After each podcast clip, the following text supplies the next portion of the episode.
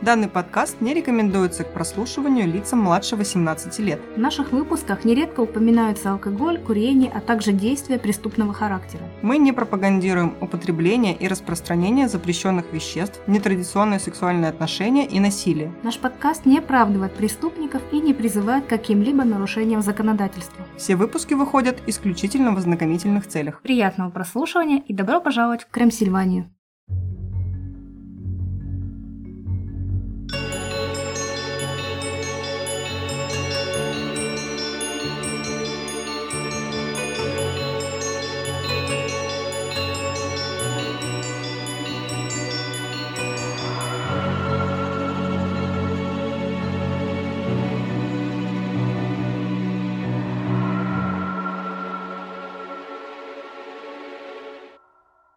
Привет, друзья! С вами Оля. И Юля. А это подкаст «Крым Сильвания», где мы рассказываем истории настоящих и вымышленных преступлений, а легенды сплетаются с реальностью. Сегодня вы услышите историю о героической самоотверженности и мужестве,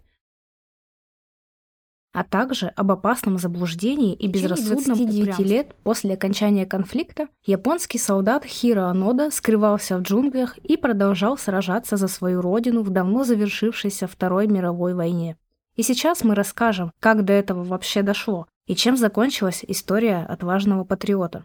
А еще напомним, что в группе ВКонтакте и канале Телеграм мы выкладываем дополнительные материалы к выпускам, анонсы грядущих эпизодов и всякие смешные штуки. Вы всегда можете написать нам, если хотите обсудить что-то по теме выпусков, поделиться своим мнением или вам просто хочется поболтать. Мы рады вам и вашей обратной связи. Вы, наши любимые слушатели, помогаете нам стать лучше. И если вы вдруг еще не подписаны на подкаст, то предлагаем подписаться прямо сейчас на любой удобной площадке, чтобы не пропускать новые эпизоды. Кстати, за идею сегодняшнего выпуска хотим сказать спасибо нашей слушательнице Алене. Передаем ей горячий крым-сильванский привет. Привет. Привет. А если вы тоже знаете какие-то интересные истории и хотите ими поделиться, пожалуйста, пишите нам, и, возможно, в следующий раз пламенный привет и спасибо достанется именно вам. А теперь перейдем к нашей истории.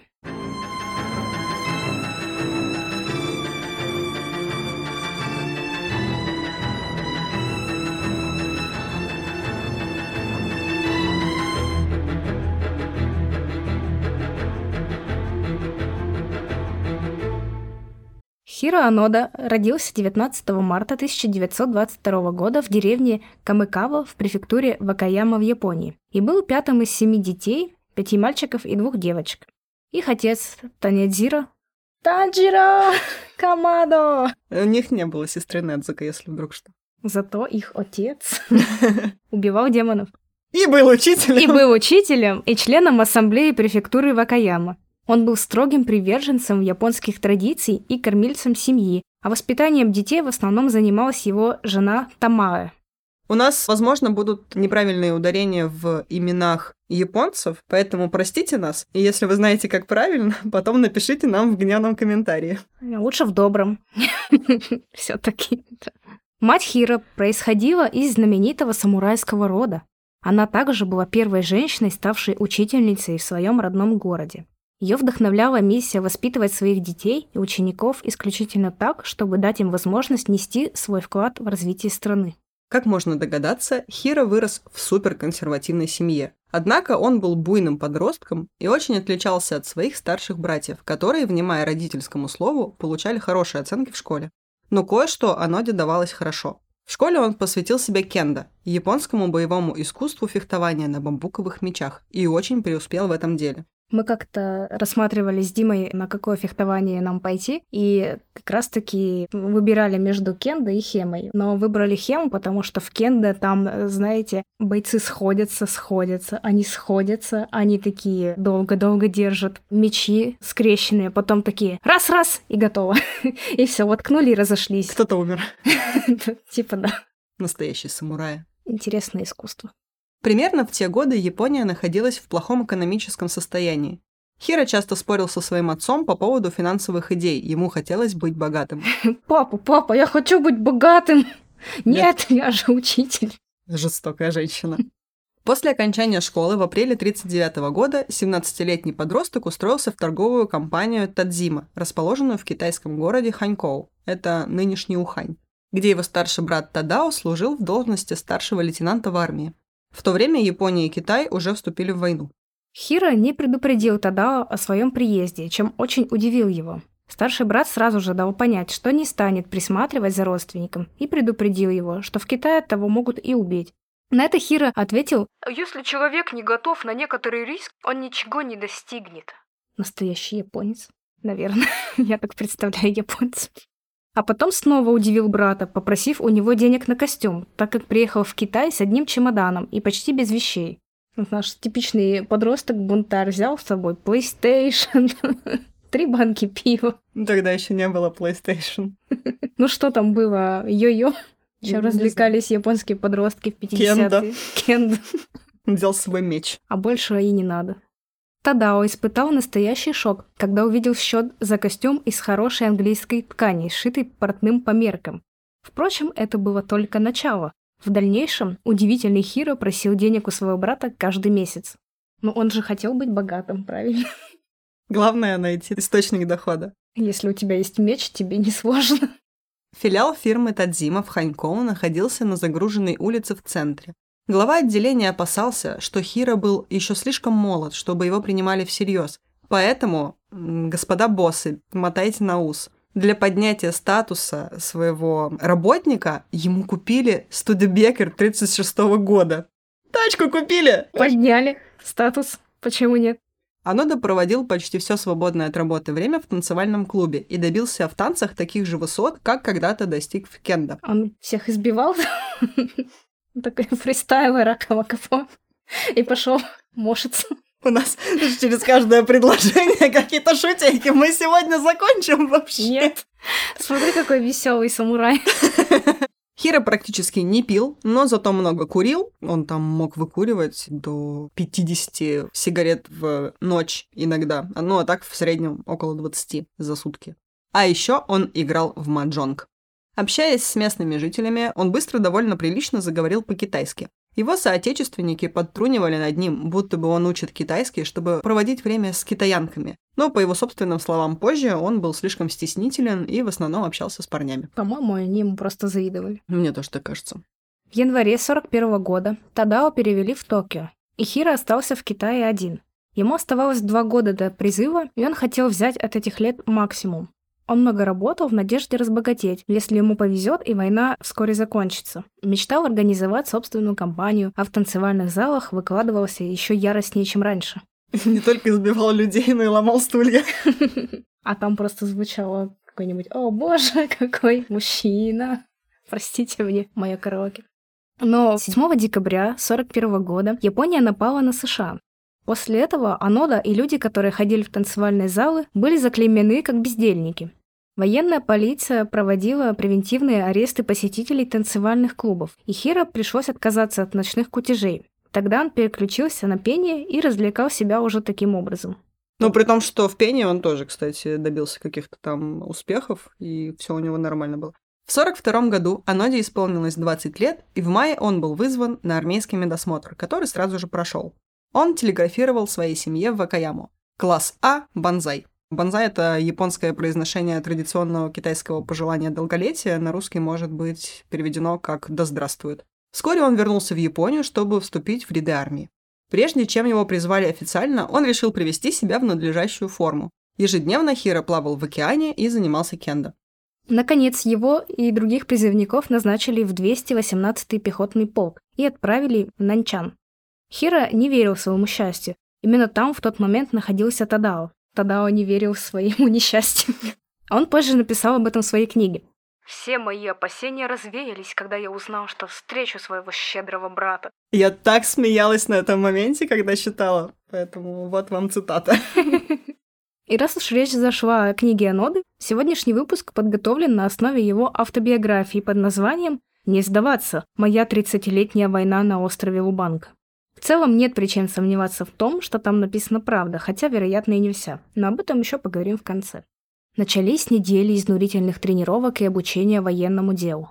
Сразу после окончания начальной подготовки Анода попал в настоящую перестрелку, когда его отряд получил приказ зачистить местность от группы вражеских партизан в пригороде Нанчана. Во время операции Хиро был ранен в ногу. Ранение вынудило его провести несколько дней в госпитале, и он пропустил экзамены в офицерскую школу, чем был ужасно расстроен. Но тут снова помог щедрый брат. Его репутация и связи сыграли свою роль, и для Хира устроили специальный экзамен. Младший брат не подвел Тадао, сдал экзамены и был переведен в офицерскую подготовительную группу. Надо отдать ему должное, он действительно ко всему очень ответственно готовился, все сдавал. То есть нет такого, что ой, брат организовал экзамен, и он такой типа, похер, он еще и заплатит, чтобы я сдал. Не, он готовился, и вот молодец. Хиро Анода и еще 11 кандидатов, успешно сдавших экзамены, получили специальную подготовку. Сначала прошли двухнедельные курсы подготовки пулеметчиков, затем артиллерийской подготовки, а также недельные курсы верховой езды. А в январе 44-го Хира с другими молодыми офицерами был направлен в лагерь Курума.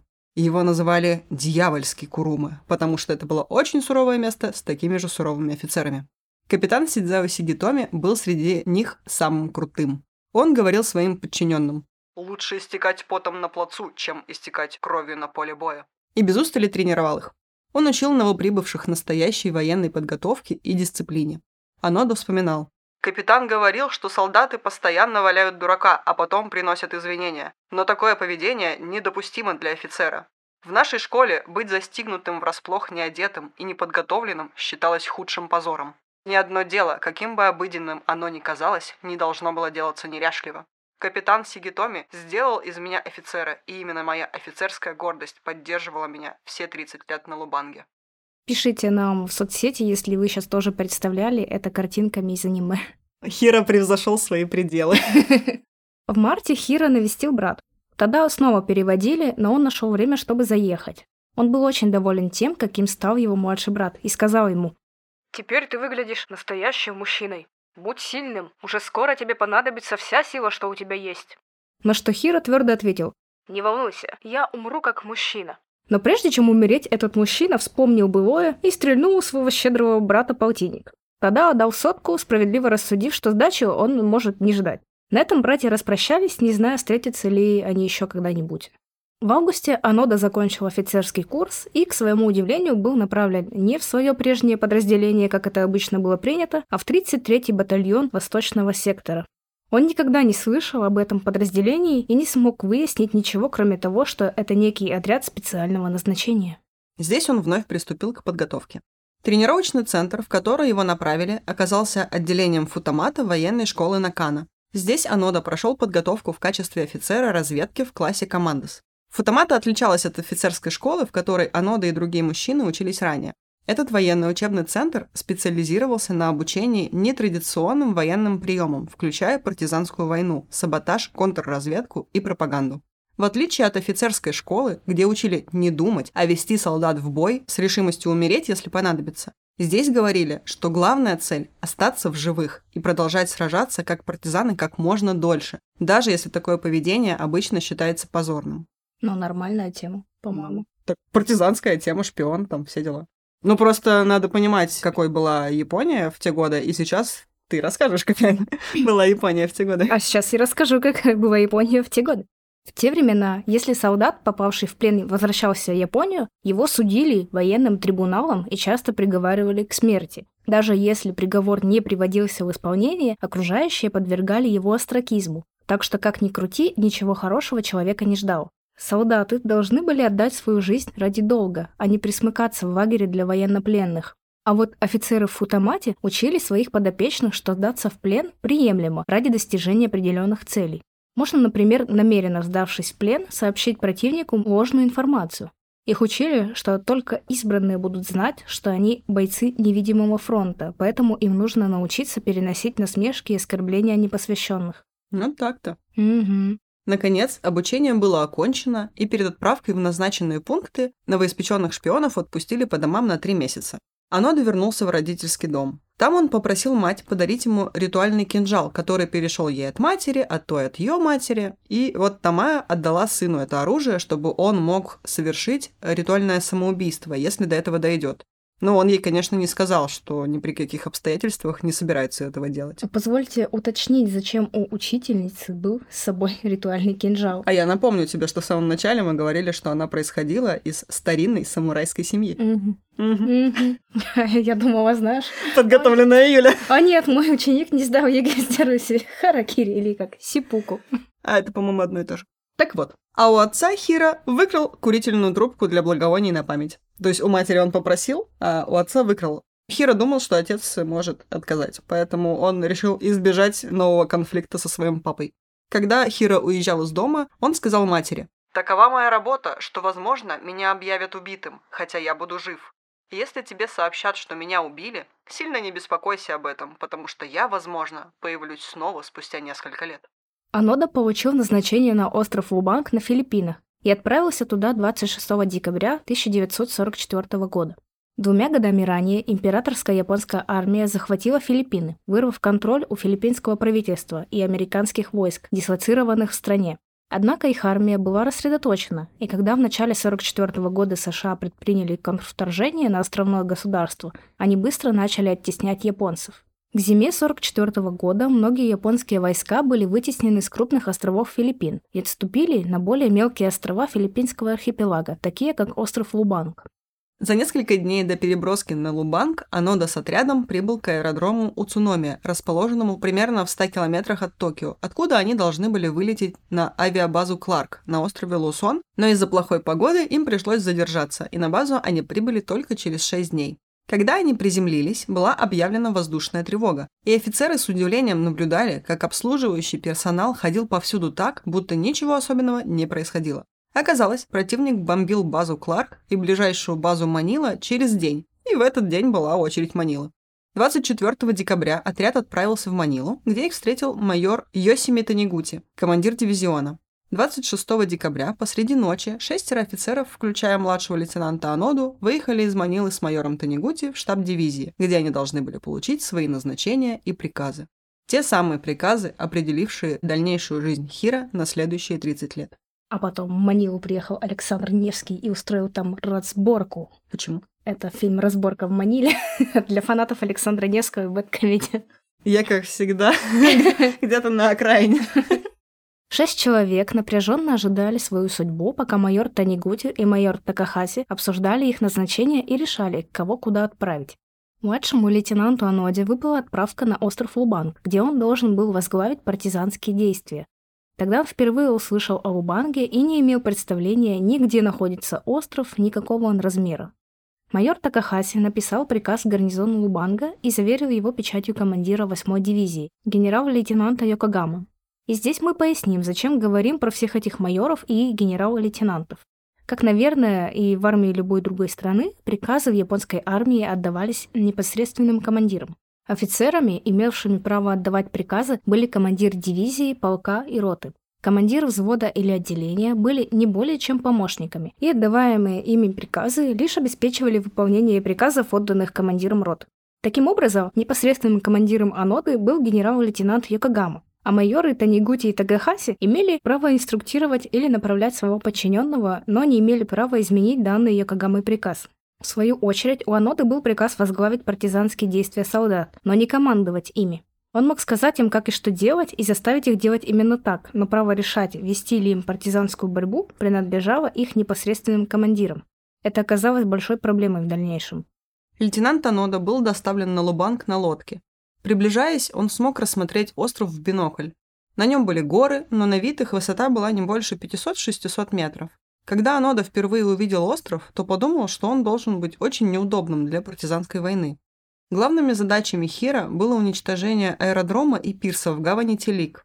Также в случае, если противник высадится и попытается использовать аэродром, необходимо было уничтожить самолеты и убить экипаж. Намерение состояло в том, чтобы помешать американским войскам прочно закрепиться в регионе, задержать их приближение к Японии и дать императорской японской армии больше времени для перегруппировки и подготовки к атакам. Однако, когда Хиранода прибыл на остров, офицеры, которые превосходили его по званию, отказались позволить ему выполнить его задание, вместо этого решив сражаться с вторгшимися войсками в лоб.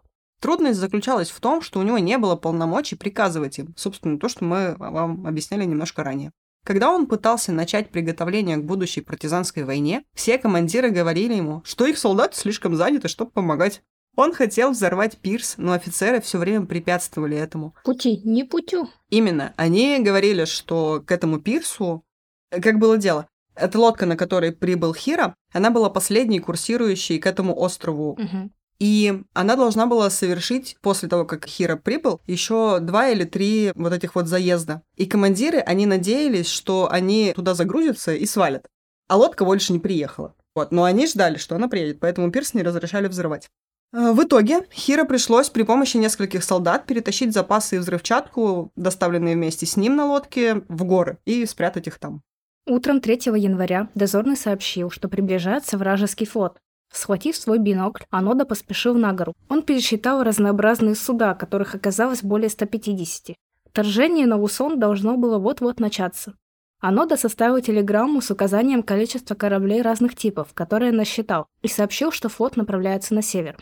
30 лет он не был уверен, что эта телеграмма дошла до адресата, так как у гарнизона Лубанга была лишь маленькая радиостанция ближнего действия. Через 30 минут после отправки сообщения гарнизон аэродрома поймал сообщение от штаба морских сил, в котором всем подразделениям западнее Лусона приказывалось занять боевые посты. Но Хира не знал, был ли этот приказ следствием его предупреждения или нет. 1 февраля противник начал высадку в Насугбу, на западе центральной части Лусона. Насугбу находился на побережье прямо напротив Лубанга, и Анода отреагировал на это событие, все-таки убедив гарнизонные войска перетащить продовольствие и боеприпасы еще дальше в горы, чтобы потом, собственно, вот можно было вести эти партизанские действия и жить там. Но сколько он ни старался, все равно не мог убедить ни одного из них в необходимости вести партизанскую войну. Они все больше говорили о самоубийстве и принесении своих жизней в жертву. А Ноде приходилось слушать, как эти люди говорят о смерти и чести, зная, что ему самому умереть не позволено. И он не мог даже намекнуть кому-либо, что ему приказано не умирать. Наверное, это сильно влияло на него, потому что и сам он писал в своей книге, что это наводило на него какие-то депрессивные мысли. Логично предположить, что все вокруг такие, вот, мы умрем с честью за нашего императора, за нашу страну. Он такой, а, а, я такой, нет. Он такой, а, а я в, де- в депрессии и хочу умереть, потому что мне приказали не, не умирать. Я не буду умирать. Мне нельзя. Вот так он говорит. А нет, не говорил. Нельзя было говорить. Точно. Упаднические настроения и истощение сил сыграли свою роль, когда в конце февраля 45 года на остров высадились американские войска. Находившиеся там японские солдаты попытались дать им отпор, но потерпели быстрое поражение. Оставшиеся в живых японцы сначала скрывались на острове большой группой, а потом разделились на маленькие отряды по три человека. Группы поддерживали между собой связь и время от времени обменивались сообщениями, но не рассказывали другим свое местоположение. Анод объединился с двумя сослуживцами, капралом Сёити Симадой и рядовым первого класса Кенсити Кодзукой. И вместе они скрывались в лесах Лубанга, ведя войну против американских войск. К слову, аэродром враг захватил в нетронутом виде, а пирс так и не был взорван. Анода по этому поводу говорил, что вот, я не выполнил ни одного из приказов, которые мне дали, и я был опозорен навсегда этим. И очень грустил по этому поводу. Учитывая, какой он был ответственный. С мая по август вражеские патрули прочесывали горы ежедневно, и Анода с товарищами часто слышали их выстрелы. С середины августа патрули перестали приходить. Тем не менее, отряд продолжал слышать выстрелы, доносящиеся от подножия горы, и нашей троице казалось, что противник контролирует подходы. Примерно в середине октября они впервые увидели листовки с призывом сдаться. Несколько японцев убили в горах корову и перетаскивали мясо в лагерь, когда наткнулись на пятерых или шестерых местных жителей. Один из островитян схватился за бола, это такой нож, похожий на мачете, но сдался, когда увидел, что у японцев есть оружие. Местные жители сбежали, оставив на земле листок бумаги. Отпечатанный на японском языке текст гласил «Война закончилась 15 августа. Спускайтесь с гор». Ни Анода, ни остальные не поверили этому, потому что всего несколькими днями раньше другой отряд японцев, отправившись подстрелить другую корову, наткнулся на вражеский патруль, который сразу же начал стрелять. Как такое могло произойти, если война закончилась? Вторую листовку с призывом сдаваться солдаты увидели в конце года. Боинг Б-17 пролетел над их укрытием и сбросил много листов бумаги. На лицевой стороне был приказ о капитуляции генерала Ямасита из 14-й армии и приказ начальника штаба. На обороте была карта Убанга, на которой кружком было обозначено место, где сбрасывались листовки. Но можно ли было считать подлинным приказ, отпечатанный на листовке? Все пришли к выводу, что эта листовка тоже была липой. Не оставалось сомнений, это была просто уловка врага. Анода не мог представить, что японцы сдадутся, и думал, что они будут сражаться до последнего солдата. В феврале 46 года рядовой первого класса Юити Акацу присоединился к Аноде, Симаде и Кодзуке. После гибели других участников его отряда он остался один. По воспоминаниям Аноды, с одного взгляда было видно, что Акацу – слабак. Кодзука хотел от него избавиться и кричал ему «Уйди куда-нибудь, тебе нельзя оставаться с нами, ты слабый, и ты ничего не знаешь о том, как быть солдатом, ты нам не нужен». Но Акацу не уходил, поскольку у них было больше еды, чем у других отрядов. Продуман. В итоге Анода с товарищами все же приняли его к себе. С апреля листовок с призывами сдаваться становилось все больше и больше. И иногда в джунглях слышались голоса, кричащие что-то по-японски. Потом сдавшиеся японцы стали оставлять записки. «Теперь никто вас не ищет, кроме японцев. Выходите!» Но Хира и другие солдаты не могли поверить, что война на самом деле закончилась. Все думали, что это просто враг заставляет пленных идти на такие уловки. Каждый раз, как они слышали голоса, зовущие их, отряд Анода переходил на новое место. К тому времени этот отряд и составлял все вооруженное сопротивление на Убанге. На тот момент самым старшим из них был капрал Симада, которому было 31 год. Кодзуки было 25, а Кацу 23, а Ноде 24. Симада был единственным женатым человеком среди них, а также лучшим стрелком.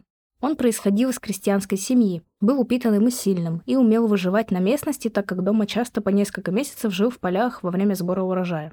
Кодзука был очень замкнут и редко заговаривал первым. Его семья жила в отдаленном пригороде Токио и имела приличное состояние. Он говорил, что у него даже была скаковая лошадь. Акацу среди них был самым слабым и физически, и морально. Сын обувного мастера из бедной части Токио оказалось сложно приспособиться к жизни партизана. Акацу все время то отставал, то терялся, как носок.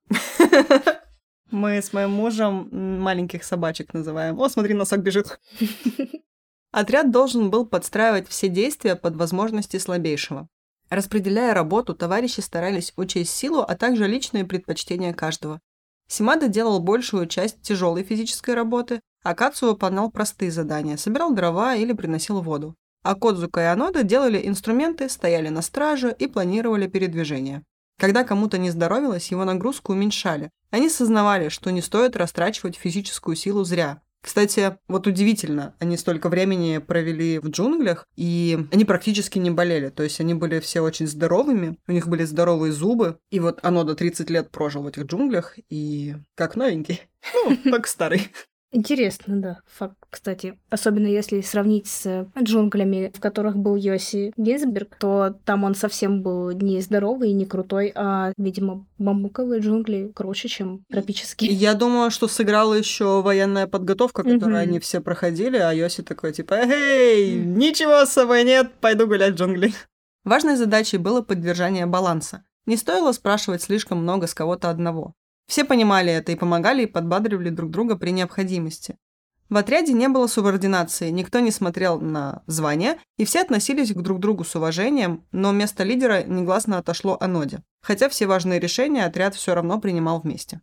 Тимлит Анода. На четверых у них было четыре винтовки Арисака, тип 99 у Аноды и тип 38 у троих других мужчин. У нас было два пакета, 75 таблеток мяса, Пять листов промокашек мощнейшей пол колонки и целая галактика разноцветных стимулянтов и транквилизаторов. Поорать и поржать. Также у каждого из них имелось по две ручные гранаты и по два пистолета. В общей сложности у них было три сотни патронов к винтовке тип 99 и 9 сотен к тип 38. Кроме того, у отряда было 600 патронов к пулемету Льюиса, которые мужчины позже переделали так, что их стало можно использовать в винтовке тип 99. Как только они замечали местных, то прятались. Если же жители острова замечали их, мужчины стреляли, чтобы отпугнуть филиппинцев, а затем как можно скорее переносили лагерь в новое место. Когда островитяне ходили в горы работать, они приносили с собой сырой рис и готовили его по мере надобности, часто оставляя часть висеть в мешках на ветвях деревьев, чтобы использовать в следующий раз. Эти мешки для Ноды и Ко были как подарок небес, и они аккуратно понемногу воровали рис, но никогда не брали больше, чем было нужно, чтобы не выдать себя. Также они убивали и разделывали коров местных фермеров, заготавливая сушеное мясо впрок. А если бы они были в мире Ведьмака и убивали бы коров, их бы тут же убил местный монстр. 99 уровня. Его можно было бы победить только Арисакой 99. Возможно. Перемещаясь с места на место, постепенно отряд наработал цепь стоянок, по которым двигался от пункта к пункту, нигде не останавливаясь надолго. Обычно мужчины оставались на одном месте от 3 до 5 дней. Так прошло несколько лет. К 49 году рядовой Юити Акацу начал подозревать, что война все-таки окончена. Акацу окончательно дезертировал в сентябре 49-го после четырех лет жизни вчетвером. До этого он пропадал уже три раза, и каждый раз Симада находил его и приводил назад. Когда Акацу исчез в четвертый раз, Симада собрался идти искать его, но Анода и Кодзука высказались о том, что это пустая трата усилий. Они такие, да хватит этот носок искать, наверняка его машинка съела. Они предполагали, что Акацу умрет где-то в горах, потому что он был наименее приспособлен к жизни в джунглях. Позже они были поражены, узнав, что он сдался только полгода спустя и на противоположной стороне острова. Примерно через 10 месяцев после ухода Акацу троица нашла записку, в которой говорилось «Когда я сдался, филиппинские солдаты приветствовали меня как друга». Записка была написана рукой их бывшего товарища. Бывшей рукой их товарища. Немного позже отряд снова осыпали листовками, а на следующий день мужчины услышали громкоговоритель. Вчера мы сбросили листовки с самолета. У вас есть три дня, то есть 72 часа, чтобы сдаться. В случае, если к этому моменту вы не сдадитесь, мы будем вынуждены выслать за вами специальный отряд. Голос говорил по-японски, без иностранного акцента. А почему ты посмеялась? Ну, я не, не сказала по-японски, но как будто бы... Представьте, что я говорю по-японски. Без иностранного акцента. Хотя набор слов звучал по-американски. Обдумав все, троица решила, что японцы не говорят о трех днях, как о 72 часах. М-м-м. И что все объявление звучало так, как будто его перевели с какого-то иностранного языка. Очередное доказательство того, что война не закончилась. Анода приехал на остров по прямому приказу от командира дивизии. Он рассуждал, что если война действительно закончилась, должен быть другой приказ от командира дивизии, снимающий с него возложенные обязанности. Хиро не верил, что командир дивизии забудет собственные приказы. Спустя три дня специальный отряд действительно появился, а вместе с ним и человек, которого мужчины приняли за Акацу. Они не были уверены, что это он, но решили, что этот человек был очень похож на их бывшего товарища. Они убедили себя, что это действительно был Акацу, теперь работающий на врага. Больше всего мужчин беспокоила вероятность, что противник захочет использовать против них газ, ведь противогазов у них не было. Как экстренную меру они носили полотенца, привязанные к фляге с водой. И в случае газовой атаки нужно было намочить полотенце водой и держать их у лица. Такие импровизированные газовые маски они носили с собой где-то полгода. После сдачи Акацу маленький отряд смог начать действовать более продуктивно и стал более мобильным. Анода с товарищами стали патрулировать территорию, на которой находились. Когда они замечали врага, то открывали огонь без предупреждения. Они считали, что Акацу точно сдал врагу места их стоянок и сообщил другую важную информацию об отряде, например, о количестве оружия и боеприпасов. Поисковые рейды в основном составляли около 50 человек, и этого количества людей было мало, чтобы отыскать в джунглях троих солдат.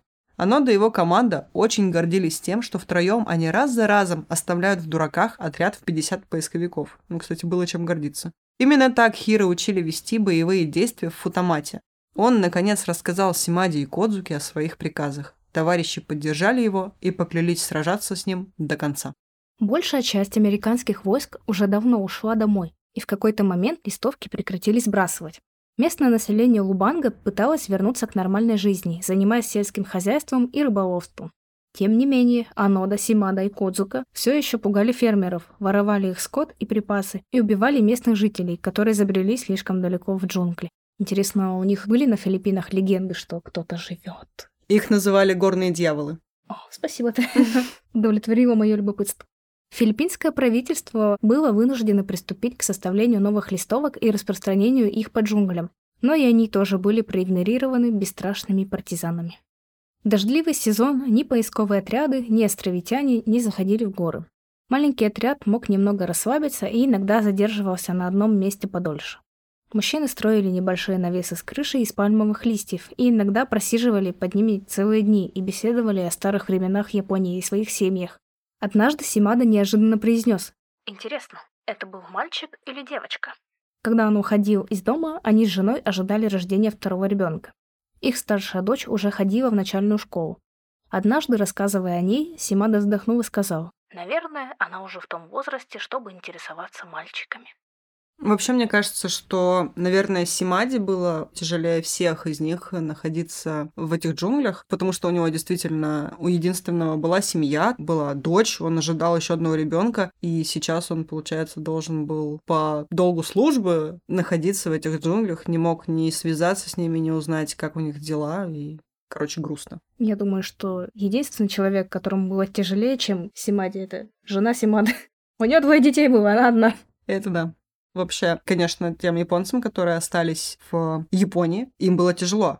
И вот эти ребята, которые жили на Лубанге, они даже не знали о том, что были Хиросима и Нагасаки. У них не было никаких новостей по этому поводу. То есть, вот, что еще заставляло их не верить в то, что война закончилась. То есть, если бы они знали о том, что Японию вот так страшно бомбили, наверное, они бы поняли, почему Япония сдалась.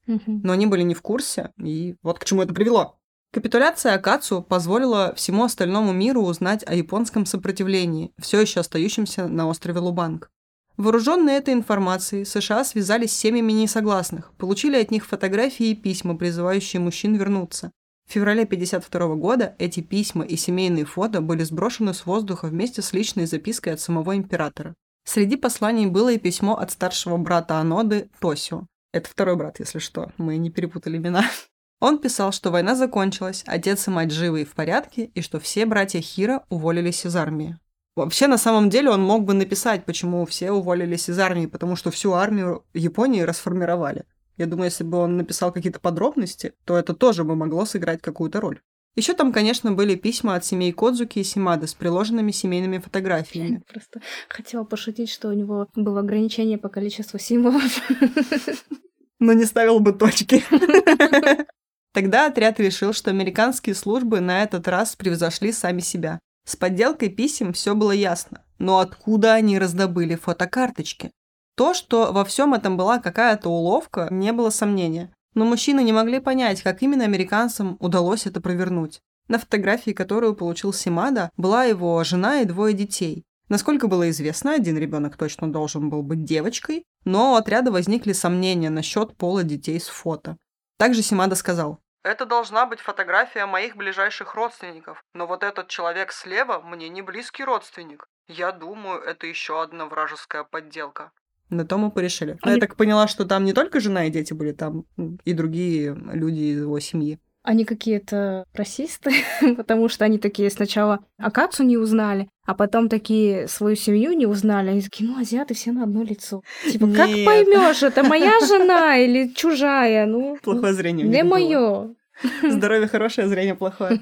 Они не то, что не узнали, они жену-то и детей узнали. Просто они, значит, не поняли, мальчики это или девочки. То есть там, видимо, по фотографии, может, она была плохого качества, может быть, э, не знаю, после какого-нибудь пожара. Ну, то есть была бомбежка, может быть, э, ребенок там как-то и на фотографии они не поняли, стоят ли там ну, девочка и еще какой-то ребенок. Может, это два мальчика. И он подозревал, что старшая дочь, не, не старшая дочь. И плюс ко всему, там была вот эта семья, и они думали, и, видимо, хотели думать, что на фотографии должны быть только вот жена, там дети, не знаю, братья. А там родители. дядя Вася с пятого колена стоит. Да, именно так. И они такие, о, ну вот эти американцы какие тупые. Вот э, если бы были японцы, они бы точно представили только семью вот ближайшую, а это вот дальние родственники какие-то. Вообще первый раз вижу. Типа того. Короче, придумывали себе какие угодно оправдания. Продолжим. Время от времени строицы пытались связаться разными способами. Однажды мужчины нашли оставленную для них японскую газету, первую за 7 лет. В разделе новостей была заметка, заглавленная «Подполковник Джимбо отправился на Филиппины, чтобы убедить филиппинское правительство отменить карательную операцию против японских солдат на Лубанге». Статья была обведена красным. Мужчины прочитали газету страница за страницей и пришли к выводу, что враг нашел какой-то способ вставить эту статью в настоящую японскую газету. Упоминание карательной операции в конце концов подтверждало, что война продолжается. Им показалось, что в расписании радиотрансляции было чересчур много развлекательных передач и никакого Соловьев лайфа. Подозрительно. Соловьев-сан. Однако Анода знал, что в Америке существовали коммерческие радиостанции, и все в итоге решили, что теперь должно быть в Японии тоже есть коммерческие станции. Нужно же хоть как-то развлекать людей в тяжелый период войны. В июне 1953-го Симада получил пулю в ногу. Ранение было очень серьезным, но товарищи смогли его выходить. На восстановление ушел почти целый год, а 7 мая 1954 года Сёэти Симада был застрелен филиппинцами, искавшими мужчин, которые на тот момент числились в розыске. Нашли. Не этих. Произошло это так. Когда нога Симады зажила достаточно, чтобы ходить, отряд решился на перемещение, но попался на глаза поисковой группе. Тогда мужчины стали спускаться к южному побережью, но там их поджидала другая поисковая группа, в которую входило около 35 человек. Партизаны решили остаться в джунглях неподалеку и держать поисковиков под наблюдением. В этой части острова рос фрукт под названием нанка. Я погуглила, и вроде бы это хлебное дерево. Короче, плоды хлебного дерева росли. Звучит шикарно. Хлебное дерево. Юля очень любит хлеб, но я хочу тебя разочаровать. Это не булки хлеба, которые просто свисают с веток. Нет. Разочаровал. Ну, прости.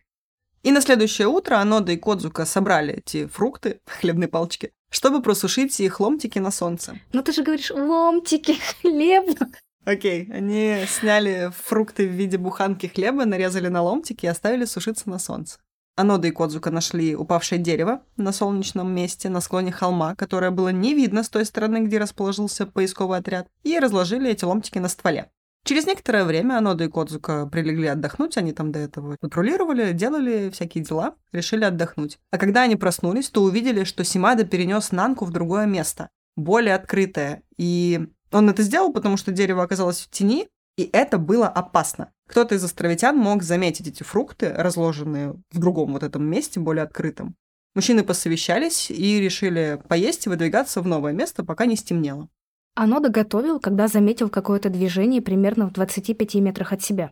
Он схватил свою винтовку и дважды выстрелил. Враг вскрикнул и метнулся за камень. Анода упал на землю, Кодзука спрятался за большим деревом рядом, и они приготовились стрелять снова. Но Симада тем временем продолжал стоять у дерева в нескольких метрах от них. Он целился из винтовки, но не стрелял. Это было странно. Прогремел выстрел, и Симада повалился головой вперед. Он был убит мгновенно. Анода и Кодзука были в шоке, но в конце концов бросили все, кроме оружия, и отступили в джунгли. Позже из найденной газеты они узнали, что это был не поисковый отряд, отправленный за ними, а стрелковое подразделение филиппинской армии, охотившееся за преступниками. Ну, конечно, поисковый отряд, наверное, не носит с собой винтовки. Хотя это джунгли. Хотя это джунгли, в которых живут партизаны с винтовками. Анода проклинал себя за то, что не крикнул Симаде ложиться, не предупредил его. Но Кодзука сказал. В первую очередь Симада сам остался стоять в полный рост. Это, быть может, прозвучит бессердечно, но нам надо свыкнуться с фактом его смерти. Меня беспокоит, что ты винишь себя в том, что случилось. Примерно через 10 дней после смерти Симады над лесом несколько раз пролетел самолет филиппинских ВВС, с которого вновь сбрасывали листовки и кричали через громкоговоритель. «Анода, Кодзука, война закончилась!» Но мужчины только бесились от этого. Такие, бесят, кричат. Эти враги убили их товарища. Конечно, они бесились. Но... Бесят. Да. Они бесились-бесились и ушли со своей стоянки вглубь острова. Примерно два месяца спустя они снова побывали в долине, где был убит Симада, и поклялись отомстить за смерть товарища. Снова и снова листовки, которые Анода и Кодзука считали поддельными, сыпались на остров. Сколько бумаги было потрачено на этих ребят. И каждый раз, когда их сбрасывали... Зато им было удобно ходить в туалет. Они, кстати, сначала хотели использовать эти листовки по назначению, которое ты предложила, но потом они поняли, что... Бумага по... жесткая? Нет, они поняли, что по бумаге их можно будет отследить. И они перестали пользоваться этими листовками. Но это было еще в самом начале, когда вот их было четверо. И, короче, не использовали так. Умно, умно. Да. В общем, каждый раз, когда эти листовки сбрасывали, парни думали о том, что японская атака близко, как зима в Вестеросе. Им казалось, что японские силы в других районах продвинулись настолько, что начали беспокоить врага на Филиппинах. Когда партизаны находили новые листовки, они были счастливы. Мужчины считали эту дезинформацию, я делаю кавычки, частью работы, выполняемой японскими службами, чтобы подбодрить их. В листовках содержалось много информации о том, что происходило в Японии, о том, как поживали их семьи, а иногда печатали даже семейные фотографии. В одной листовке, сброшенной в 1957 году, было фото, подписанное «Семья Аноды-сан». На фотографии были родители Хира, его старшая сестра Чи и ее дети, младшая сестра Кейка и несколько других членов семьи.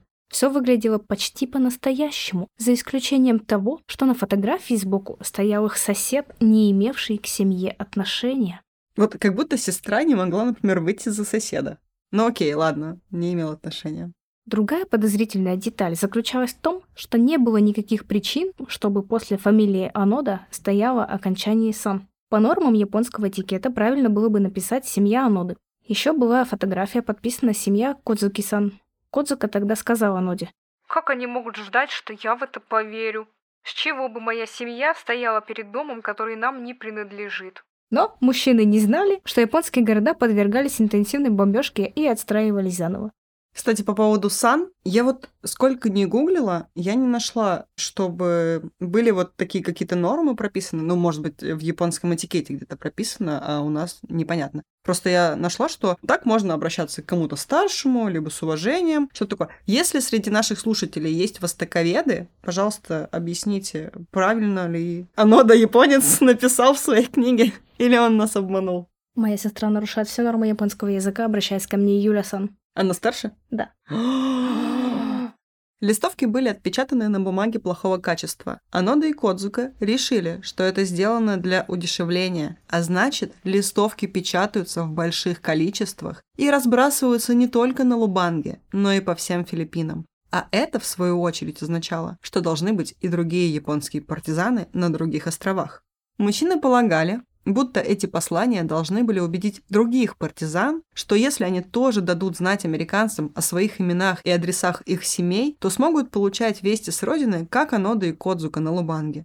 Не было сомнений, именно в этом состояла настоящая цель противника, и именно поэтому после имен Аноды и Кодзуки было добавлено «сан». Говоря об их семьях другим японцам, использовать «сан» было правильным. После всех этих фотографий и сообщений Анода и Кодзука еще больше уверились в том, что они должны продолжать боевые действия и ждали, что скоро на острове высадятся японские войска. Однажды в 58 году мужчины услышали голос из громкоговорителя. «Хиро, выходи! Это твой брат Тосио! Брат Кодзуки, Фукути, приехал со мной. Это наш последний день здесь. Пожалуйста, выходи, чтоб мы увидели тебя». В своей книге оно дописало, что голос определенно звучал как голос Тосио. Так что он сначала подумал, что противник проигрывает запись. Однако, чем дольше он слушал, тем меньше голос казался ему записанным. Прячась среди деревьев, Хиро подошел чуть ближе, чтобы лучше слышать. На вершине холма стоял человек и говорил в микрофон. Анода не мог разглядеть лица, но телосложение мужчины показалось ему очень похожим на то, каким он помнил брата. Позже он вспоминал об этом. «Вот это да», — подумал я. Они не только нашли местного японца или военнопленного, похожего издали на моего брата, но он еще и научился в совершенстве подражать его голосу. Тут человек начал петь известную студенческую песню токийской первой высшей школы, где учился Тосио. Но постепенно в голосе стала появляться натужность, он стал выше и под конец совсем зафальшивил. Оно тогда еще посмеялся про себя. Ха-ха-ха.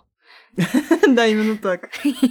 Имитатор не смог держаться долго, и под конец стал пробиваться его настоящий голос. Лейтенанту это показалось забавным, в особенности потому, что вначале им удалось его обмануть, и он почти поверил.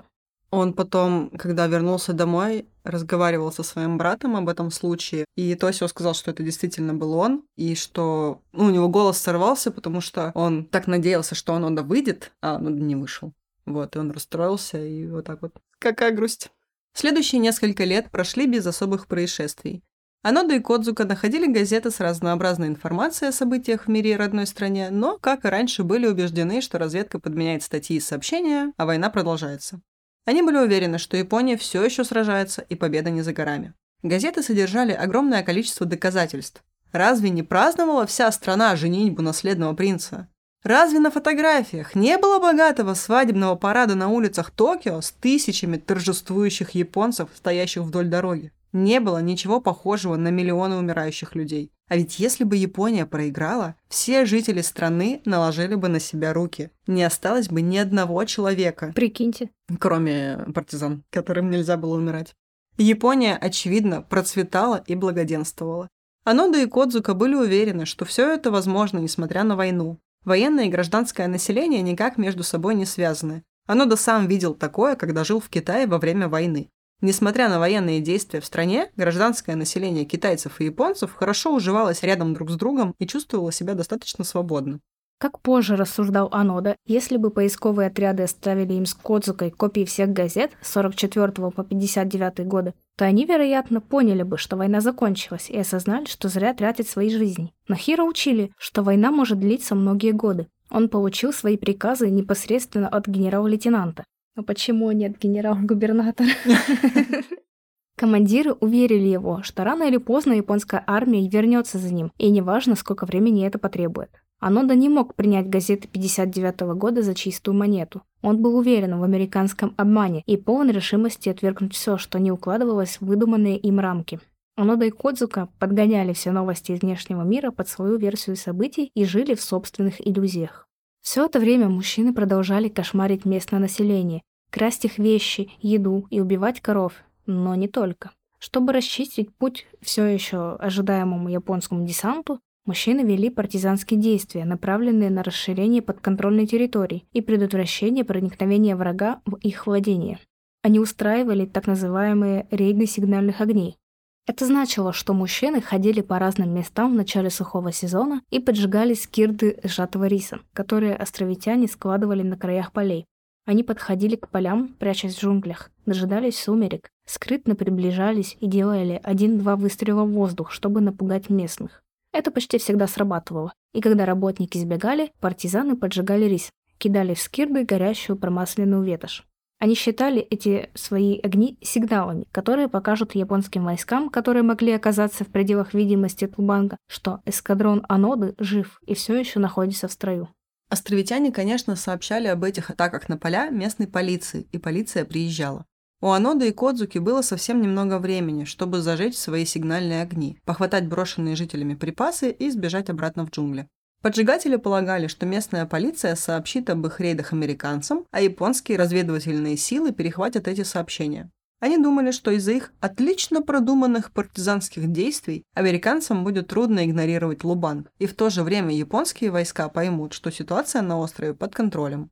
В те годы, которые Анодо с Кодзукой провели вдвоем, они наиболее активно применяли навыки партизанской войны. Эти двое поддерживали, уважали и понимали друг друга почти без слов. Еще бы столько времени вместе, угу. бок о бок. В конце 1965 года им удалось раздобыть транзисторный приемник. Мужчины украли его в одной из хижин вместе с другими необходимыми им вещами. Они, кстати, называли это не украсть, а реквизировать. В общем, парочка партизан реквизировала радио и другие вещи и вернулась в джунгли.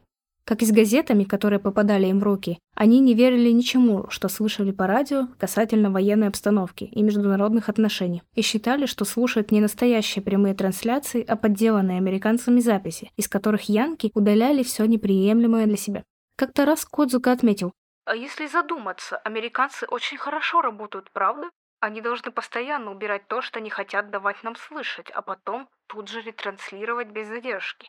Им должно быть удалось собрать команду очень сообразительных людей. Всего одна ошибка, и все будет звучать фальшиво. Снимаю перед ними шляпу. Это должно быть очень хитроумная работа. Позже, когда Анода узнал, что передачи не были подделаны, он говорил, что по-настоящему хитроумную работу выполняли он и Кодзука, когда находили в газетных статьях и передачах на радио тот смысл, который им самим хотелось прочитать и услышать. 19 сентября 1972 года рядовой первого класса Кинсити Кодзука был убит полицией, когда они с Анодой в очередной раз хотели поджечь рис. Недалеко от поля располагалась деревня, так что им нужно было действовать очень быстро. Они зажгли свои сигнальные огни, но потом заметили под деревом неподалеку еще мешки с рисом. Было решено сжечь и его. Так как рис был в мешках, нужно было подложить солому или что-то вроде того, иначе огонь бы не занялся. Мужчины стали собирать солому, и тут с разных сторон раздались выстрелы. Анода успел схватить свою винтовку, вскочить на одно колено и прицелиться. Кодзука тоже попытался взяться за оружие, но вражеская пуля его достала. Ананда видел, как глаза товарища побелели. Через мгновение кровь и пена хлынули у Кодзуки изо рта, и он упал лицом вниз. Некоторое время Хира пытался дать отпор, но в конце концов ему пришлось отступить и оставить тело друга врагам. Он бежал через лес и кричал «Я убью их за это! Убью их всех! Убью! Убью! Убью!» Теперь с ним не осталось никого. Симада убит, Кодзука убит. Ананда был следующим в очереди, но он обещал себе, что его не убьют без боя. Известие о смерти Кодзуки достигло Японии и вызвало переполох. Последние солдаты вернулись домой с войны много лет назад. Если Кодзука до сих пор был на Убанге, тогда, возможно, и Анода тоже мог быть жив. К тому времени он стал чуть ли не героем мифа. Ну, представляете себе, столько лет в лесах скрываться. Правительства Японии и Филиппин совместно отправили отряды на поиски загадочного младшего лейтенанта Аноды. Как думаете, что произошло? Они его не нашли.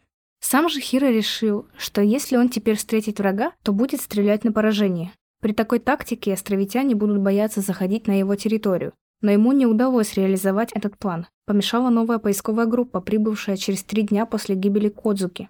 Люди кричали «Анода, где бы вы ни были, выходите, мы гарантируем вашу безопасность». Такие призывы раздавались из громкоговорителей снова и снова. Они приближались, и Хиро решил, что должен как-то избежать поисковиков. Он углубился в джунгли, но не оставил помыслов действовать теперь более агрессивно. На 45-й день после смерти Кодзуки Анода пошел к месту, где его товарищ был убит, собираясь прочитать молитву для успокоения его души. Поисковые группы уже должны были уйти из этого района. На холме Хира обнаружил книгу с восходящим солнцем на обложке.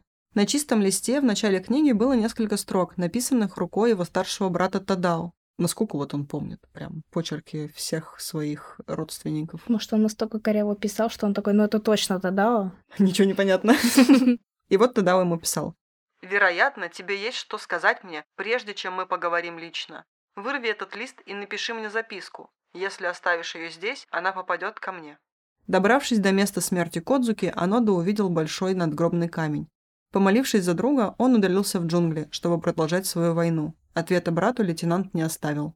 В январе Хиро снова наткнулся на поисковую группу и вновь услышал из громкоговорителей голос своего брата. Тадао сказал, «Я знаю, Кодзуку убили прямо у тебя на глазах, так что я не жду, что ты поверишь всему, что я скажу. Будь храбрым, поступай как офицер». Оно дослушал голос брата две ночи подряд, но все им сказанное интерпретировал по-своему. Наоборот. Его брат был военным, и он наверняка знал, какие приказы выполнял Хир, а значит, точно не мог уговаривать его сдаться. «Поступай как офицер», — сказал брат, и Анода поступал. В конце апреля он нашел стихотворение, написанное его отцом специально для него. Даже от эха нет ответа на мой зов в летних горах. Пользуясь шариковой ручкой, которую реквизировал у очередного островитянина, лейтенант наконец оставил сообщение на обороте одной из листовок о том, что с ним все в порядке и он здоров. Мне бы здоровье этого японца. Ненадолго оставим Хира в покое и отвлечемся на другого человека из этой истории. Шли месяцы и годы. Как уже было сказано, история лейтенанта Анода превратилась в Японии в нечто вроде мифа городской легенды. Герой войны казался слишком безумным, чтобы существовать на самом деле. Одни романтизировали его образ, другие критиковали его действия, кто-то вообще не верил, что он существовал. Примерно в это же время, то есть в 1972 году, молодой человек по имени Норио Судзуки впервые услышал о младшем лейтенанте Аноде. Судзуки был авантюристом и исследователем. Он бросил школу и четыре года путешествовал автостопом по Азии, Ближнему Востоку и Африке. Норио работал волонтером на фермах за еду и сдавал кровь, чтобы заплатить за жилье. Он был свободен духом и, возможно, был даже немного сумасшедшим. Для Судзуки легенда о Хироаноте стала новым и достойным внимания приключением. Судзуки верил, что именно он найдет Аноду. Обширные поиски, проведенные правительствами Японии, Филиппин и США, не могли найти легендарного партизана. Местная полиция безуспешно прочесывала джунгли почти 30 лет. Тысячи листовок остались без ответа. Судзуки размышлял, получится ли у него сделать то, что не удалось до этого никому. Безоружный и неподготовленный Судзуки отправился в Лубанг и начал в одиночку бродить по джунглям. Его стратегия была проста. Громко выкрикивать имя Аноды, а при встрече сказать ему, что император беспокоится о нем. Почему бы и нет, думал он, вдруг сработает. Великолепный план, просто охуенный, если я правильно понял. Надежный, блядь, как швейцарские часы. Могли бы подумать вы, но... 16 февраля 1974 года Хиро Анода подошел к одной из точек, где обычно разбивал лагерь. Они с товарищами давным-давно дали название всем горам и холмам, на которых располагали свои стоянки. Этот холм был точкой Вакаяма. И вот там-то, в зарослях джунглей, Анода заметил москитную сетку. Сначала он подумал, что наткнулся на пару полицейских. Он скинул винтовку и, подойдя ближе, увидел молодого человека, стоящего спиной к реке. Парень разводил костер, очевидно, для приготовления ужина. Убедившись, что поблизости не лежит никакого оружия, Хира окликнул его. Молодой человек посмотрел на него и отдал честь. Затем еще раз. Потом дрожащим голосом произнес «Я японец! Я японец!» Это была первая встреча Хиро Аноды и Норио Судзуки. Молодой человек рассказал лейтенанту, как Япония проиграла войну и уже много лет живет в мире. Анода не мог ему поверить, но ничего не говорил, думая, что Судзуки может быть шпионом. Норио попросил сфотографировать Хиро, и тот неожиданно согласился. Также они сделали совместное фото. Судзуки спросил, что он может сделать, чтобы убедить лейтенанта выйти из джунглей. Анода ответил, «Только то, что написано в газетах. Майор Танигути – мой непосредственный начальник, и я не сдамся, пока не получу от него прямого приказа». Как мы помним, на самом деле майор Танигути не был его непосредственным начальником, но в одной из газет, оставленных поисковой группой, Анода прочитал, что майор Танигути назвал себя таковым. Это означало, что майор больше не имеет отношения к армейским секретам. Хира не мог понять, почему, если война действительно закончилась, майор Танигути не послал ему какое-нибудь письменное сообщение, то есть все остальные письменные сообщения для него ничего не значили. А если же война продолжалась, то почему он не получал новых приказов? В любом случае, не имея доказательств того, что Норио Судзуки не был вражеским агентом, Анода не мог назвать ни имя своего настоящего командира, генерал-лейтенанта Якоямы, ни даже имя майора Такахаси, которого в газетах не упоминали. В итоге они проговорили всю ночь. Судзуки сказал, что ему очень повезло. Он и представить себе не мог, что встретит лейтенанта всего через четыре дня пребывания здесь в джунглях. На прощание Судзуки сказал Хиро. «Я вернусь за вами, как только смогу. Пресса сделает из этого сенсацию, вот увидите». Когда Судзуки вернулся в Японию с фотографиями Аноды и себя рядом с ним в качестве доказательства их встречи, он сообщил японскому правительству об условиях лейтенанта. Затем власти разыскали бывшего командира Аноды майора Йосими Танигути, который теперь работал в книжном магазине, и доставила его в Лубанг. 5 марта Аноде вдруг пришло в голову, что, может быть, Судзуки уже вернулся на остров. Прошло около двух недель, достаточно времени, чтобы успеть съездить в Японию и вернуться обратно. Хиро и Судзуки договорились оставлять сообщения в ящике, которые поисковики установили у одной из гор. На боку ящика был приклеен новый полиэтиленовый пакет. В нем лежали две фотографии, которые Судзуки сделал в качестве доказательства, и записка. «Я вернулся за вами, как и обещал». Там же лежали копии двух армейских приказов. Один приказ был из штаба 14-й армии, другой – из специального батальона. Первый, изданный на имя генерала Ямаситы, был таким же, как и приказ, отпечатанный когда-то на листовках. В другом говорилось, что инструкции будут даны лейтенанту Аноде в устной форме. Вот чего он ждал все эти годы. Для бойцов спецподразделений всегда существовали прямые устные приказы в дополнение к обычным печатным, иначе было бы невозможно сохранять секретность. Анода все понял. Очевидно, майор Танигути был послан для передачи новых устных распоряжений. Лейтенант рассуждал, что предположительно майор Танигути приехал потому, что Хира сам назвал это имя Судзуки. Любые новые устные приказы должны были исходить от генерала Йокаямы, но Хиро предполагал, что штаб в Японии выбрал майора в качестве замены, чтобы вызвать меньше подозрений. Он мог выдавать себя все это время за книготорговца, это Анода также знал из газет, но в действительности был тайным военным агентом. Хиро отправился в назначенное место. Никакого обмана или засады, его действительно встретили Судзуки и Танигути. 9 марта 1974 года майор наконец выполнил данное Аноде в 1944 году обещание. Что бы ни случилось, мы вернемся за тобой передав ему следующий приказ. Первое. В соответствии с имперским командованием 14-я армия прекратила боевые действия. Второй. В соответствии с приказом военного штаба номер А-2003 специальный батальон штаба освобожден от всех воинских обязанностей. Третье. Части и лица, находящиеся под командованием специального батальона, должны немедленно прекратить боевые действия и операции и перейти под командование ближайшего вышестоящего офицера. Если офицера найти не удается, они должны связаться с американскими или филиппинскими силами и следовать их указаниям. Анода стоял смирно, ожидая, что будет дальше. Он был уверен, майор Танигути подойдет к нему и прошепчет. «Я передам тебе настоящий приказ позже». Ведь с ними был Судзуки, и майор не мог говорить о таких вещах в его присутствии. Анода внимательно следил за майором, но тот просто молча смотрел на него в ответ. Проходили секунды. Танигути не сказал больше ни слова. Майор медленно сложил приказ, и тогда Хира наконец понял. Никакой уловки нет. Все, что он услышал, было правдой. Секретного послания не было, а Япония действительно проиграла войну. Что тогда он делал тут все эти годы? Это был конец. Представляешь, как у него мир разрушился просто в секунду? Жестко.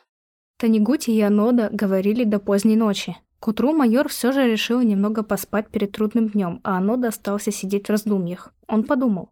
Может быть, мне стоит поехать в Бразилию, где живет Тадао, и стать фермером. В конце концов, я привык к джунглям. В одной из листовок говорилось, что у Тадао шестеро детей. У него было только двое 30 лет назад, когда я уехал из Японии. Может быть, Тадао позволит мне усыновить одного из его мальчиков. Если бы у меня был хоть один взрослый мальчик, который помогал бы мне в поле. Такой простой вообще парень, как 5 рублей. У моего брата двое сыновей. У меня ни одного ребенка. Вот думаю. Ты тоже хочешь быть кофейным фермером? Ну, если за меня будет в поле работать какой-то мальчик, почему бы и нет? Хороший план. Утром Судзуки зажег маячок, давая понять ожидающим людям, что лейтенант Анода пришел. Среди встречающих был и Тосио, старший брат Хира. Все отправились к радиолокационной базе. По обе стороны от Аноды шли полковник Лос Паниос, командующий округом, и подполковник Паван, командир радиолокационной базы. Они настояли, и Хиро понял, это было сделано для того, чтобы местные жители не попытались застрелить его. Как он их достал, наверное, за 30 лет. Угу. Анода был благодарен военным за заботу, но, как он позже написал в своей книге, в глубине души не возражал против выстрела. Наверное, он настолько был обескуражен новостями, которые на него свалились, что ему уже было, наверное, проще умереть, чем выжить теперь. В караульном помещении радиолокационной базы Хиро Анода выполнил просьбу президента Филиппин Фердинанда Маркоса. Как пленный, который в соответствии с приказом признал свое поражение, лейтенант не мог возражать, да уже и не хотел. Отдав честь, Анода поднял свой меч, завернутый в белую ткань, и обеими руками подал его президенту. Маркос взял меч на короткое время и вернул. Таким образом, Анода был должным образом освобожден от должности и сдался. Он отдал свой меч, исправную винтовку Арисака тип 99, оставшиеся 500 патронов на минуточку. За столько времени он очень экономно их тратил вместе со своими товарищами, вот у него еще 500 оставалось, и несколько ручных гранат. А также кинжал, который его мать дала ему в 44 году, чтобы он мог убить себя, если будет схвачен. Затем Хиро вернулся в Японию, где народ приветствовал его как героя.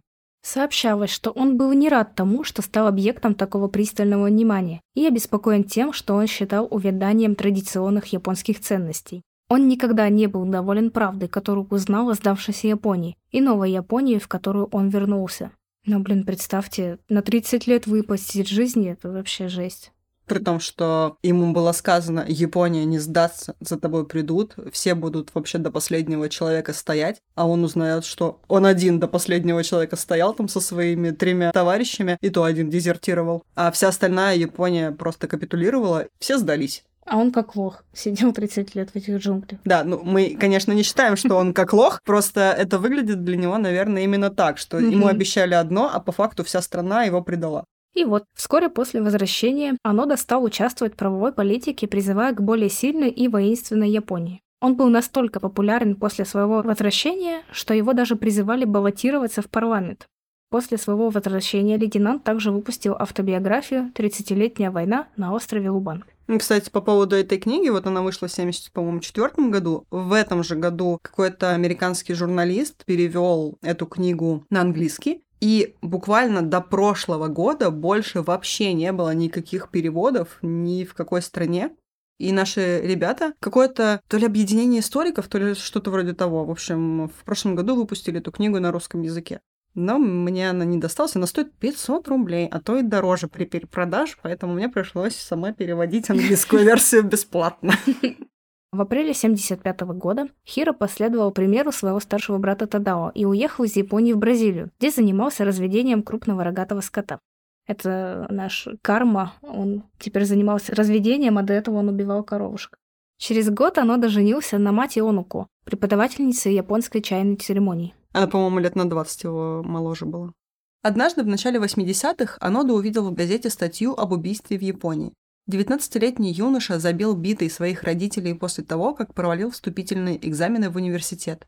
Анода был потрясен этой новостью, потому что до войны такого не бывало. Но, видимо, если бывало, то не распространялось так сильно. А теперь жестокие преступления со стороны молодых японцев происходили все чаще. Японская молодежь, должно быть, чувствовала себя в ловушке. Хира подумала о своем опыте выживания на острове Лубанг, о своем прошлом, которое могло бы быть полезным для молодых людей. Они должны быть сильными и независимыми от своих родителей, как он сам когда-то. Ну, видимо, о щедром брате он немного забыл. Анода поставил себе цель поддержать молодых японцев, и это была его последняя миссия на благо Родины. У меня запоздала шутка про то, что Хиро женился на женщине, потому что ему брат не дал своего сына работать на поле. Ужас! Эксплуататор. Жадный брат. Хиро такой, ну, своих теперь буду, значит, делать. Не прокатило. Маленькие работяги. В 1984 году он основал школу природы Анода, где стал директором. Здесь он обучал молодежь навыкам выживания. Целью школы было сделать детей подростков физически и умственно сильными. Анода учил детей ставить перед собой цели, никогда не сдаваться и бороться за их достижение. Через три года, в 1987 году, Хиро узнал шокирующую новость о том, что Норио Судзуки погиб во время несчастного случая при восхождении на гору Тхауагири в Гималаях в поисках Йети. Норио, он нашел Аноду, а до этого он ходил искать Йети. Но Йети он думал, что он увидел, и он подумал, что ну раз я и Йети нашел, то и Аноду найду. Пошел, короче, нашел Аноду. После того, как он нашел Аноду, он еще какую-то редкую красную панду нашел в своих путешествиях. И потом он решил, что он снова пойдет искать Йети, и вот. И он тоже так ходил, такой «Йети, Йети». Ну, про это я, к сожалению, ничего не знаю, но думаю, что так оно и было. А вдруг прокатит, подумал Норио. И прокатил. Ему было на тот момент 37 лет. В следующем году Анода полетел в Непал, поднялся на гору и провел три дня в палатке. Он сделал простой алтарь и украсил его любимыми предметами Судзуки. 1996 году Анода снова посетил остров Лубанг и пожертвовал местной школе 10 тысяч долларов. Но пробыл он на Филиппинах недолго и больше никогда туда не возвращался. Еще бы. Кстати, он пожертвовал именно школе эти деньги, потому что однажды, когда они с Кодзукой выживали, после какого-то урагана там с крыши вот этой школы на Лубанге снесло кровельное железо, и они его утащили себе и укрыли свое жилище этим железом. Все честно. Хиро Анода умер в возрасте 91 года от сердечной недостаточности 16 января 2014 в Международной больнице Святого Луки в Токио из-за осложнений, вызванных пневмонией. Самоотверженность Аноды, а также фанатичная вера в окончательную победу японцев заставили его выстоять в самых трудных условиях, которые только можно себе представить. Но не следует также забывать, что та же фанатичная вера заставила его убить несколько невинных мирных жителей спустя долгое время после окончания войны. Мия Стюарт, уроженка Филиппин, еще в детстве переехала в Австралию, а в взрослом возрасте перебралась в США, где устроилась звукорежиссером на телевидении. В течение 15 лет она ездила на Лубан и общалась с местными жителями. В 2022 году она дала интервью SBS News, в котором сообщила, что снимает документальный фильм для потомков тех, кого убил Хироанода. Предполагается, что его жертвами стали до 30 мирных жителей Лубанга в течение 30 лет, которые он провел на острове. Сама Мия косвенно тоже стала жертвой действий лейтенанта. По словам старших родственников девушки, оно достал причиной смерти ее двоюродного деда. Это произошло во время сбора урожая. Эмилио Виани обедал на краю поля, когда из джунглей раздался выстрел. Пуля попала ему в ногу, задев бедренную артерию. Его сыновья, работавшие вместе с ним в поле, бросились на помощь. Они пытались остановить кровь, но все оказалось бесполезно. 42-летний Эмилио умер 8 марта 1951 года из-за выстрела японского солдата через несколько лет после капитуляции Японии. Для многих Ханода – герой войны, но Миа Стюарт, как и многие другие филиппинцы, так не думает. Она надеялась выпустить документальный фильм под названием «В поисках Аноды» в 2023 году. Но на данный момент Мия все еще собирает средства для завершения своего проекта. Я заходила на ее сайт, и вот пока что там еще висит плашка, что можно пожертвовать. Мгм. Вот. И она собирает баблишко. Но тоже хорошая работа. Не только же одному Аноде рассказывать, как он жил там на своем острове. Нужно Да, всегда есть другая сторона медали. ну да. Вот о чем мы говорили в начале, что нет сомнений в том, что он в своей книге, скорее всего, ну, не привирал. Просто я думаю, что он не договаривал. Угу. Потому что, да, он пишет, что они стреляли в людей. То есть он не отрицает этого, что они там крали их вещи, что они убивали коров, что они сжигали их рис. Но можно понять, почему он делал, ведь он был уверен, что это партизанские действия. С другой стороны, Ему и его товарищам в течение 30 лет пытались вдолбить, что война закончилась. По-моему, уже давным-давно можно было понять. И не нужны эти газеты с 44 по 59 год, чтобы хотя бы на минутку задуматься о том, что, ну, может быть, все действительно так, как ему говорят все вокруг, непонятно. Вот эта вот фанатичная вера, она, конечно, сыграла с ним злую шутку, но мне кажется, что все таки это был уже какой-то блок в том, что столько времени они на это потратили, и признаться самим себе, что все это было зря, что это все было не настоящим, они уже просто не могли себе позволить. Наверное, вот так их состояние как-то можно обозначить.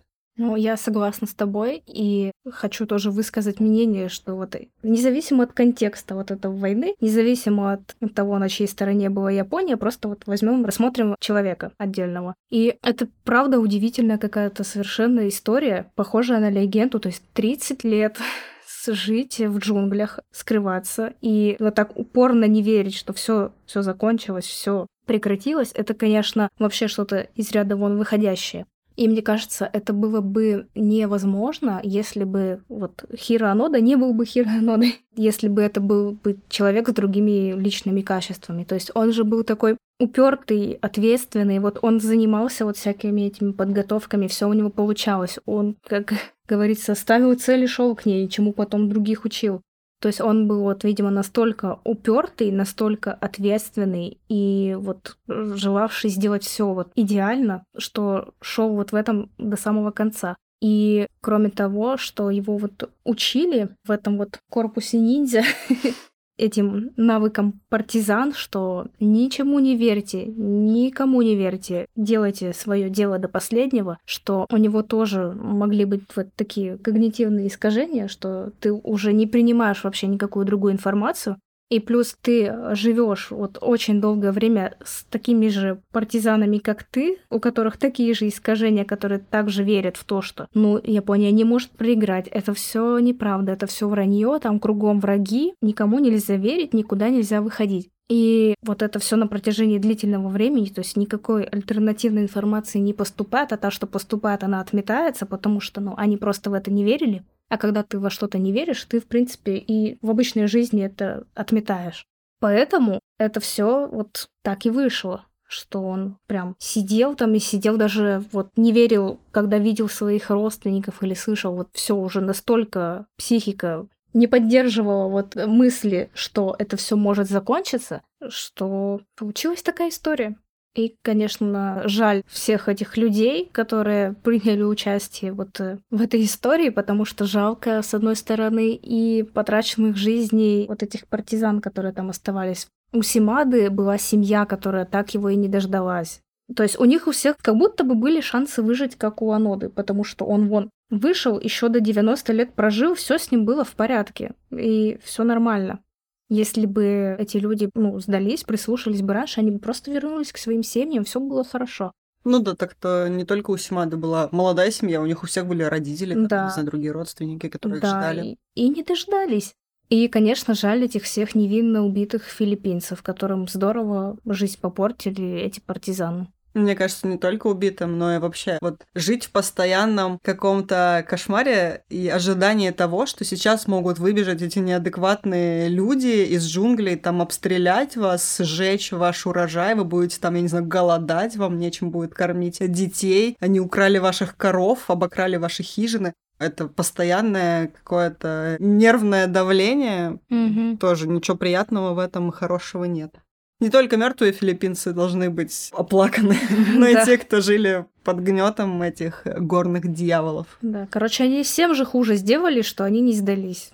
Но справедливости ради стоит заметить, что Анода начал после выхода делать что-то хорошее и вот отдавать какие-то свои долги, приносить какую-то пользу обществу. То есть он не потерялся, не опустился, ничего там с ним не произошло. Он вот до последнего сохранял вот этот свой дух борца. Да, киндеиста. Точно. Ладно, на этом мы, наверное, сегодня будем заканчивать. Наша история показывает, как далеко могут завести человека такие ценности, как верность, гордость, решимость и приверженность делу. Но каждый из нас сам должен сделать вывод, куда держать путь – к добру или злу. А с вами был подкаст Крым Сильвания. Я Юля. А я Оля. Не дайте себя обмануть.